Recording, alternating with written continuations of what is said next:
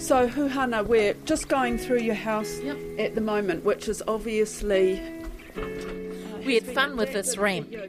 I'm Sharon Brettkelly, and I'm visiting Dr. Huhana Hickey at her home. See that, even that doorstep there. Can we just stop there a minute? Because even that doorstep. Yes, it's it's a lip, and it doesn't Yeah. need to be there. That small, a small thing like that. It can stop some power chairs. Yeah, does Not it? Not so much manual wheelchairs, but it can be a barrier to power chairs. Hickey is in a wheelchair, so even leaving the house is tricky. Okay, and now we're heading down your lift, and you, uh, not Oh. your lift, In my ramp. your ramp.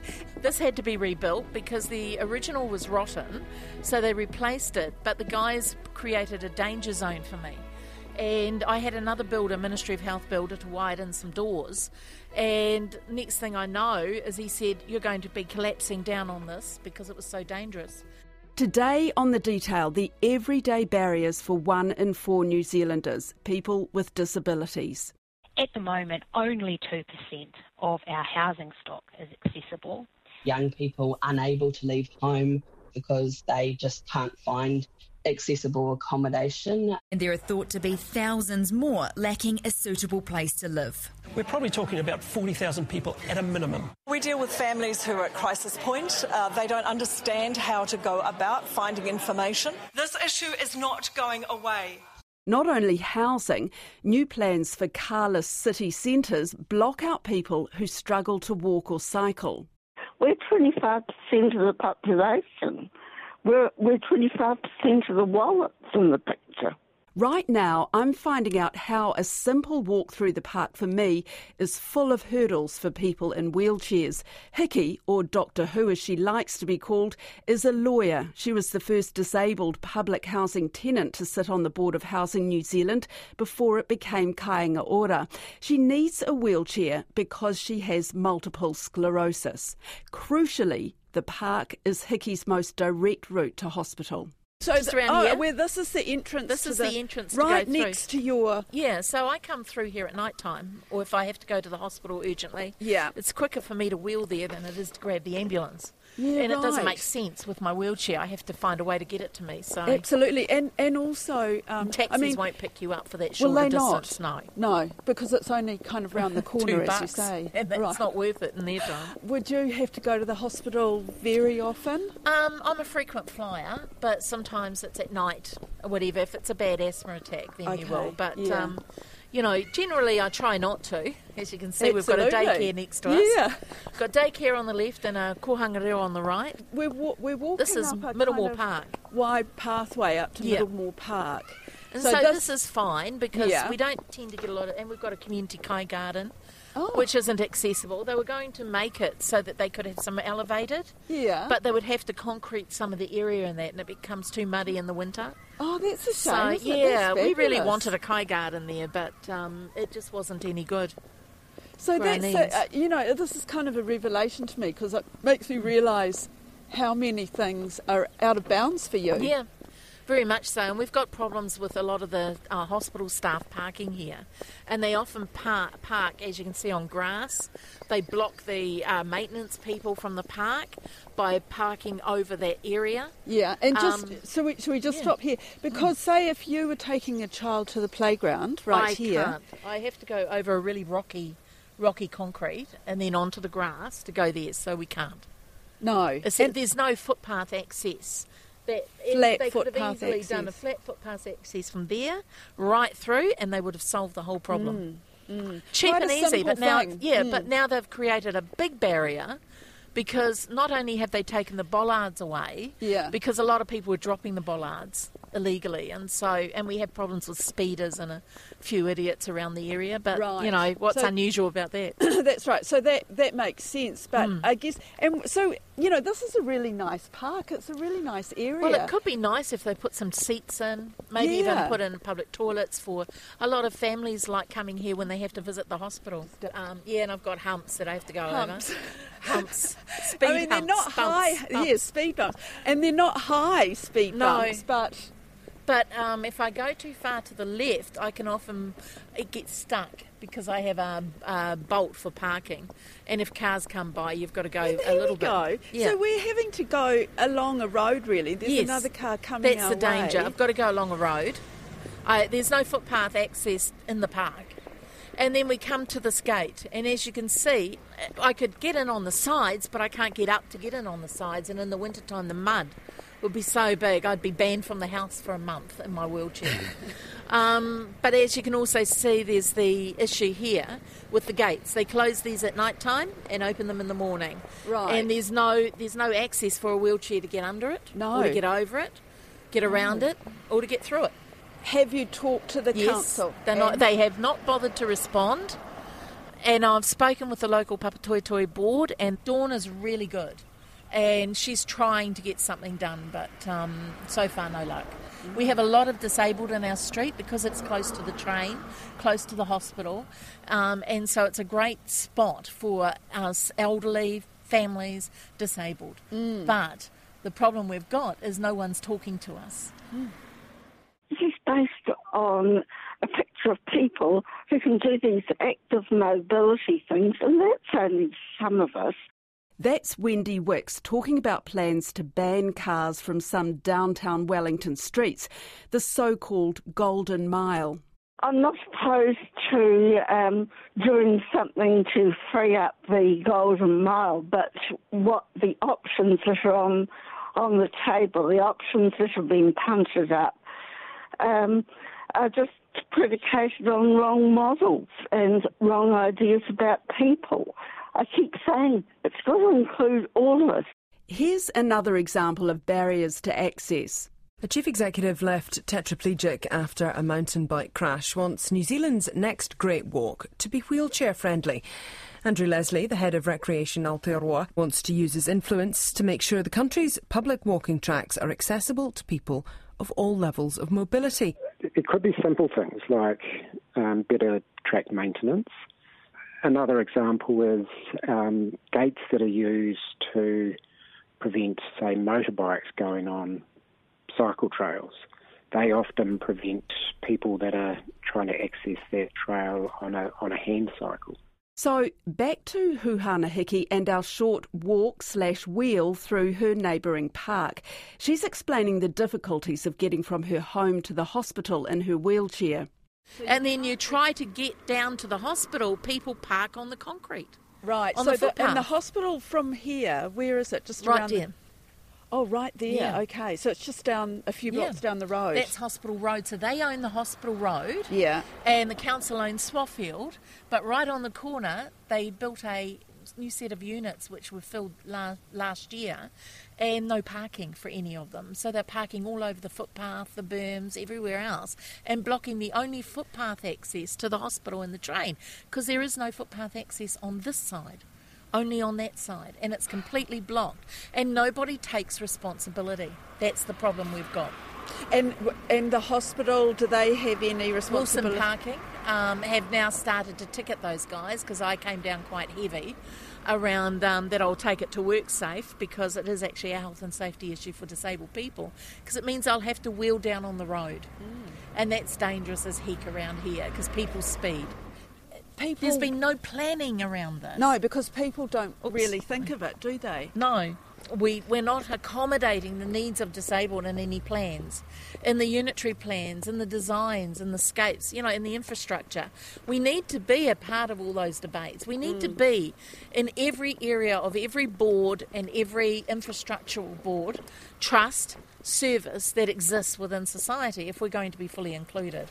Because I know that you've been advocating for a long time on oh, this kind of Oh, I'm thing. over it. Are you? Yeah, I've been advocating for over 40 years. You get one victory, and then next minute they put another barrier up in another area. We're back in Hickey's living room now in a state house that was adapted for her. What is the correct way of describing? Is it people with disabilities, disabled people, disabled access, access you know, access for people with disabilities. What's what do you? How do you like it to be described? I think it's up to the individuals because there's always been this debate. The United Nations Convention has disabled persons. Uh, some people like persons with disabilities, but the social model pushes disabled persons. And we have the New Zealand Disability Strategy that pushes disabled persons. But as a Māori woman, I'm huhana. Simply, Okay. you know, disability wasn't a concept we understood um, until colonisation and, and then institutionalisation and then exclusion and discrimination. Um, it wasn't a concept because we included whānau regardless of whether they were physically disabled, intellectually disabled, neurodiverse. All those things were not labels we had. They were whānau.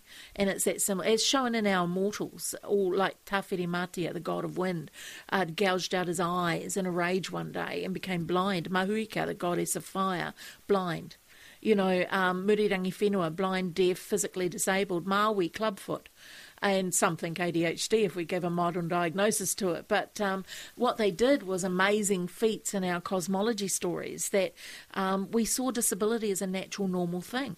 Um, but in this Western world, we don't. We see it as a deficit, we see it as something less than. Dis, the ability. And so we label people, stereotype, and exclude because we don't know how to be inclusive of difference. And it's that discomfort we have with something different to mainstream that becomes why we label and exclude. Hickey saw what it meant to exclude disabled people from consultation when she was on the board of Housing New Zealand. One of the biggest issues there was the accessibility, and they, they were quite proudly taking me into these brand new buildings. But the first one they took me into suddenly realised that the door wasn't wide enough to bring my chair in, and I couldn't get my wheelchair in anyway because the lip was too wide, too big. And so then they then we they showed me the bedroom, and it's a single bed for a for a single disabled person. I said, so if they're married, where do they where does the partner sleep? If they've got a service dog, where does the dog sleep? Because they sleep with the pe- with the person twenty four seven. What about the hoist? What about the wheelchair room? There was no room for anything but a single bed and really a little side um, table, and that was it. Well, when was it? How long ago was that? Three years ago. Oh, two three years, ago. Because have things changed? Because No. that's on my last meeting before they changed to Kainga Ora and brought a new board on, uh, the architects proudly showed another new set of models, and I looked at them and I said, "It's too small. You're still not realising that some of us need caregivers to sleep over. Some of us need the biggest space for our service dogs, our equipment, our wheelchairs, our hoists. You know, we don't just bring us. Some of us actually bring a whole lot of other gear with us, and some of us have children, some of us have partners, some of us need that extra space for a caregiver to sleep. So if they're going to deinstitutionalise us, they need to look at how to bring us into society and make that better. But the sad part was, as a state provider, they they, they did a great consultation process around access. Got all the answers. It was one of the best I'd ever seen. The disability community came on board, mm. and then they acknowledged it. And then they said, "No, we don't accept 100% access. We are going to do it at 15%." Kainga Ora, which looks after state housing, is modifying existing homes and last year committed to making 15% of its new builds accessible. and it was like a slap in the face. So this is in the next set of plans and funding, but they just um, completed some, I think, in Johnsonville. And one of my um, colleagues, she said to me, because she's in a state house there, and she said, I asked them how many of those new houses are accessible. They said none because they're too expensive. So. they're But shouldn't at it be one in four at least? Well, I mean, taking be. into account the population. The department admitting it doesn't have clear data around how many accessible homes are currently available or just how many people are in need. and aging population too. I mean, what we're not looking at is that we uh, we need to have a cradle to grave concept where you know when you're in a cradle you need a pram you need all that you need accommodation for that in a house. When you're getting older even if you never go in a wheelchair chances are you need rails you need you know a ramp is easier than steps to manage visually you need easy you know visual access. I mean I don't know about you but we've got cataracts and glaucomas coming up like nobody's business as I age. So you know n- not just the physical access but all the other things that come with it the problem we've got here in Auckland also is that the unitary plan has created a whole bunch of brand new suburbs completely devoid of accessible housing. But in Hobsonville, one developer did an experiment. He added a floor. With that, he had to add a lift. But with that, by making some of those units accessible, he actually saved $100,000. All government housing and all government public buildings should all be LifeMark standard, which is universal design. Should it be more regulated then? Yes. It's not just Kāinga Ora, it's not just councils. It's it's the fact that they haven't upgraded the building code 4121 in, in, in decades. There was a story on 9 to Noon recently future proofing houses mm. for disabled people. There are growing calls for the Building Act to require all new housing to be easily adaptable for people with disabilities and for our ageing population. A recent study found that one in six New Zealanders needs modifications to their home, and yet the key features of accessibility level pathways and entrances, an easily accessible bathroom, and wide doorways are only found in 5% of new homes. LifeMark standard. Um, but That's there was a big called. backlash. Yes, life LifeMark. What it is is you don't have to have it accessible straight off. But what happens is if you have a need, it's so cheap and easy to just add some rails. If it's already at uh, ground level, for instance, no stairs, then it's very easy. If it's wide enough doors, wide enough uh, bathrooms, wide enough rooms, if the centre beams in the ceiling are there that you can put a ceiling hoist in, all you've got to do is add the equipment. That's all it takes. Mm. But there was a big backlash from private developers. Why can't we choose how we want to build our houses? And that's fine, but again, it means disabled people can't visit family. We've got young people working in wheelchairs who can't get houses and they don't qualify for state housing because they're working. Um, and because they're in the private sector, they can't get any housing to meet their needs. And so I know when I moved to Auckland, it took eight months to get this house.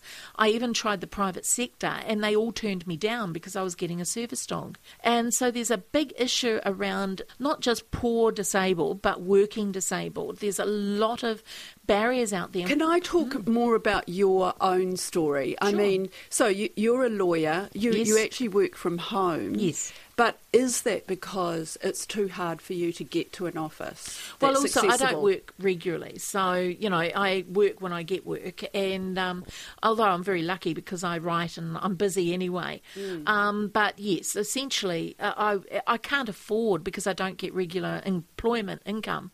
Um, I cannot afford an office. But if I could, I would love to just be able to go and sit with some other barristers and be able to work. But most of these places, their lifts are either too small or um, like they're too tiny to really fit in and, and use, and they're just too expensive for me to manage. But, um, you know. And what about the actual you know the process of getting there. I mean, as you say, mm. your house is it's a, it's a seventy year old house, so it's been adapted. House. It's been adapted for you, but the shower's still inaccessible. In fact, it's illegal.